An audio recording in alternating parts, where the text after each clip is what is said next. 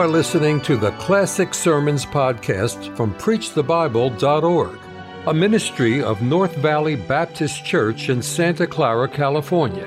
You will hear fervent, old fashioned revival sermons from great preachers of the past. It is our desire that you will be helped by this gospel message. Open your Bible, to 1 Peter chapter 2. 1 Peter chapter 2. Don't be afraid to be different. My message for tonight, don't be afraid to be different. Let God speak to your heart.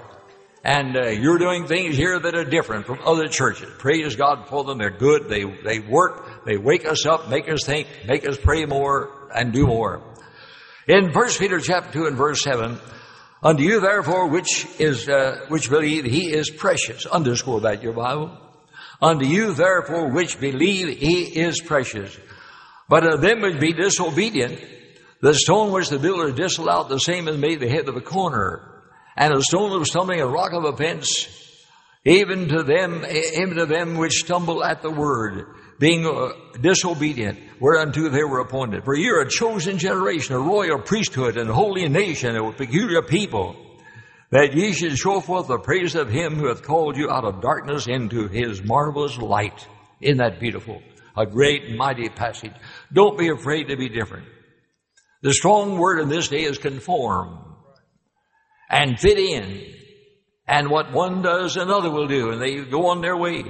That applies to speech. It applies to wearing apparel. And people conform to a certain image, to a certain idea. That applies to morals. Moral standards that are low ebb in this nation. Because people conform. Others are sinning, others going the wrong way, so they go the wrong way also. And people conform to customs in your city, in Chattanooga, and New York, and Chicago, and uh, Mexico City, everywhere they conform. And uh, we've got to see that, this uh, conforming in this day and time. Now, people conform everywhere. And they conform in their drive and their beliefs and their behavior. But I want to give you courage to stand for your convictions. Stand for your conviction. Number one, don't be afraid to be a New Testament Christian. Study Peter, James, and John. Study the Apostle Paul. Have their convictions recorded in the Word of God. Pattern after them in separation and testimony and generosity and determination. Don't be afraid to be different. They'll say, this is the goal of my life. I'll live according to the Bible I'll live according to these great Bible teachers of years gone by. I want to be true and stand fast for my Lord all the time. I had a man saved in Chattanooga, a Jew, and uh, a strong Jewish member of their faith, but he left. He accepted Christ, and he came in. And as a Christian, he gave himself.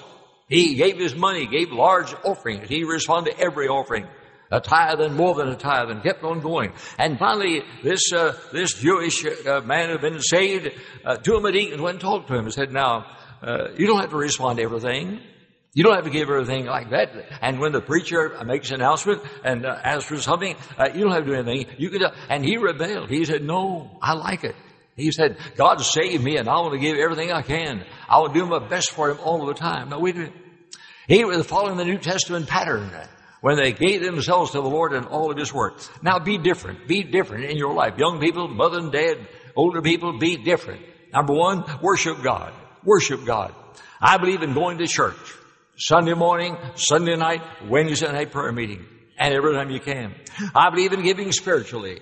Uh, scripturally. We ought to give according to the Word of God. We ought to be tithers, all of us, and beyond the tithe. I believe in separation from the world and live a separate life. If the question about something, don't do it. Turn away from it. I believe in witnessing fearlessly and giving your testimony for the Lord Jesus Christ. Had a little fellow in school some years ago, Tennessee Temple, named Paul Carr. A little short fellow, interesting fellow, uh, saved, called of God to preach, and uh, and and I, I worked with him and helped him with some. And uh, I went up there to his little chapel. He wanted to preach his way. Took a little chapel way up on top of the mountain, a tiny place. And uh, I got up there one night to be with him. That building was packed and jammed. I discovered that he had led every one of them in that building to the Lord one by one. Had gone out up and down the hills and around the mountains and led the people, Lord, and brought them there to the house of God and built a work in an un, unheard of place. But God used him. Now don't be afraid to be a Christian uh, after the New Testament pattern. and say, I want to be what God wants me to be. I'm going to follow the Bible and live as God wants me to live. Number two, don't be afraid to be a dependent Christian. Here's your Bible. Casting all your care upon Him, for He careth for you. 1 Peter 5, 7. Matthew 11, 28. Come unto me, all ye that labor and heavy laden, and I will give you rest. Now don't be afraid to be a dependent Christian. Rest in the Lord. Depend on Him, His power, the power of the Holy Spirit in you, and say, Lord, I want to be filled with the Holy Spirit. When you got saved, He came in. You have Him now, if you're a child of God. Now, He wants to have you. He wants to fill you and possess your life and use your life. So rest in Him, then wait on Him. Wait patiently for the Lord. Don't rush, don't go ahead, but wait on God until God guides and then move out and do what God said. Then pray about every need of your life every need of your life. Pray and believe that God will hear and answer. Pray with faith believing. George Mueller did, that great man of prayer. Dr. John Rice was a man of prayer and faith in God and prayed. Dr. Ernest Wadsworth, a man out of Chicago that many of you have heard about, was a man of prayer. He came to Chattanooga and spoke and I met him there. I went later up to Chicago to be in the meeting. I went by to see him. Went to his office. Wonderful Christian man. And I said, Sir, I just want to feel and know that you're praying for me. I need prayer and I want you to pray for me. Without a word, he opened up a big ledger and turned the pages. and put his finger down, turned it around. I was number 473. 473 in that book. He said, I'll pray for you every day. I take name to name all through that ledger, great big ledger of names given of every kind, all kinds of people. And you said, I've been praying for you every day. Now think of that. I believe in prayer. Amen. I know God answers prayer. Now, uh, be a faith, praying Christian. Then exa- examine your faith and exercise your faith. Uh, Jesus said, have faith in God. Mark 11, 22. Build your faith upon the Word of God. Say, I have faith in God. Build it on the Word. Then build it on your past, His past performance to what God has done for you. And what God has done for you in the past, He'll do again in the future and more. And then build it uh, on what He's done for others and say, Lord, you can do the same for me. I want to exercise my faith in God. I want to believe in Him and exercise and move for Him and trust Him daily. Have faith in God. I brought a man, brought a man in some years ago that your pastor knew all about. Dr. Charles Weigle, a songwriter, wrote the song, No One Ever Cared for Me Like Jesus, and many other beautiful songs. He came to me at uh, an age up in years and stayed with us and was there until he was 95 years of age, singing almost every day for the students of the school, singing on the radio and used mightily in wonderful ways for God. But a great man. When he was 95, I want to celebrate. So I took the whole Sunday evening service to the city auditorium, big city auditorium downtown. And we packed the building out. And he stood on the platform and sang. And uh, people sang with him, and it was a beautiful, wonderful hour. He had written, written so many lovely songs. At the end of it, they uh, handed me a gift. Someone gave me a gift to give to him. Said, if you'll take this to him. And so I said, yes, I will. So we took him back to his room at the school Tennessee Temple and put him in his apartment. And then I had the box under my arm and I said, here's something someone gave, uh, wants you to have. And he said, what is it? I said, I have no idea. He said, well, open the box. I said, well, it's yours. I shouldn't be opening your box. He said, yes, I want you to want to know what it is. So open it up. And looked inside when it did. I said, uh, I don't believe you'd like this, Doc. I said, I don't believe you'd want this. He said, wait a minute. He said, mine or yours? He said, it's yours. Well, he said, I want it. And I opened it up.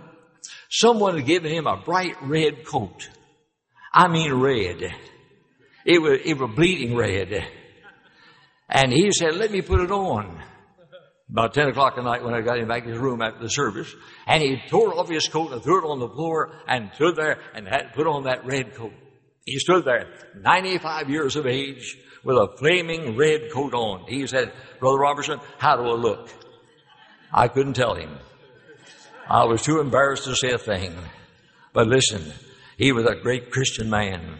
Many people knew him and loved this song. He wrote the song, No One Ever Cared for Me Like Jesus, and used mightily. Now, don't be afraid. Don't be afraid to be a dependent Christian. Rest on the promises of God. Let your life be used of God and do the thing that God says He wants you to do with your life. Don't waste your life. Spend your life. Use your life for the glory of God. Then again, don't be afraid to be a soul winning Christian. In John 1.42, and he brought him to Jesus. Andrew brought his brother Simon Peter to Jesus. Now, 95% of our Christians fail in this great work. Just a few are actually used of God to win others. Remember, the greatest thing that ever happened to you is your salvation. And the greatest thing that you'll ever do is to witness to someone else for, uh, for Christ about salvation. And God wants to use you, and God will use your life. Uh, the, the, humblest person here, the quietest person, a man or woman, the timid person can be used. And God wants you to, have boldness and, and witness and be a soul winning Christian and to speak out for His glory.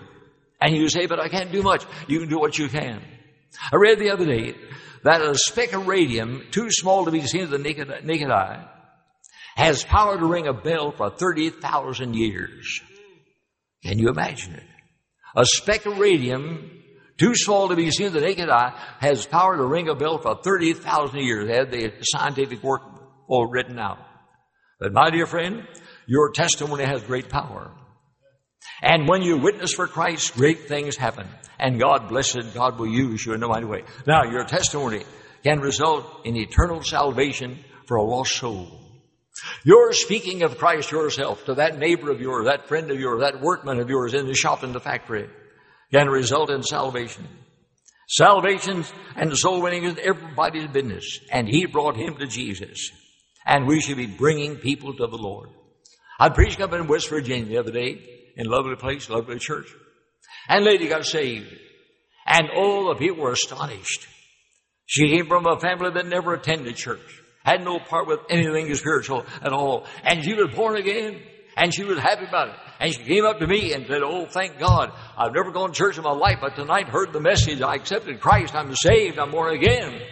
Then I'm going to come back tomorrow night. I'm going to bring my husband with me.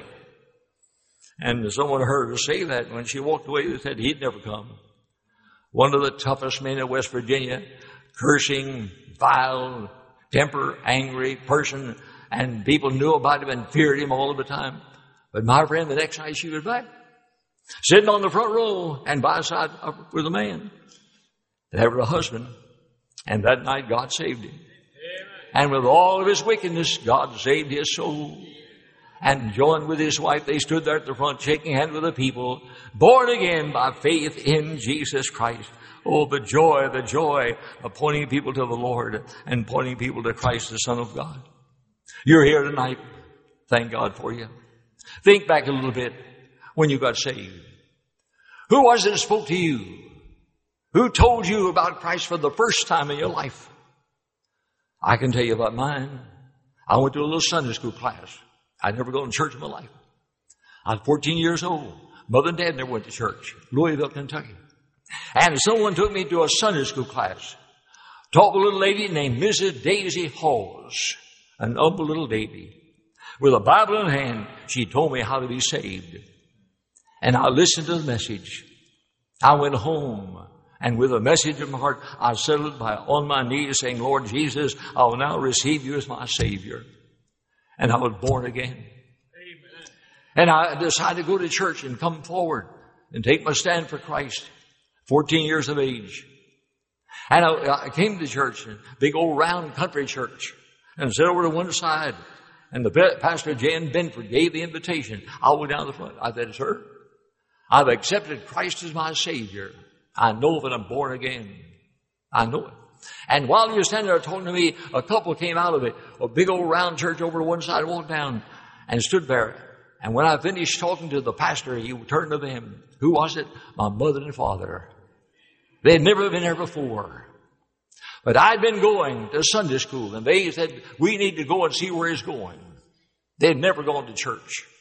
But they came that Sunday morning and when I took my stand for Christ, both of them came to the front and said, we want to be saved too. And they were saved. And they're with the Lord now. I'm pointing out what it means. Don't be afraid. Don't be afraid to speak out for your Lord. Don't be afraid to testify of Christ and His power. And God will use you in a mighty way. But let God put His hand upon you and let God bless you and direct your life in every way for the glory of God. So winning the business of everyone, we should be witnesses. And so winning the business of mothers and fathers, and we should be pointing people to the Lamb of God. And this is the important thing for life. Uh, your children, your loved ones, all of them need Christ. And we need to be saying, Oh God, I want to do my best to point them to the Savior. Now, don't be afraid to be different. Don't be afraid to be a New Testament Christian. And he brought him to Jesus. He, Andrew, brought Simon Peter to Jesus. And God wants to use you. Don't be afraid to witness for him. Don't be afraid to have a burden for others and say, Lord, I want to see people saved. I want to see people come to my Savior. Don't be afraid to be different. Let God put His hand upon you. Unto you, therefore, which believe, He is precious. Is He precious to you? Do you love Jesus tonight? Do you want others to be saved? Then begin now to say, Lord, use me. I want to witness for you.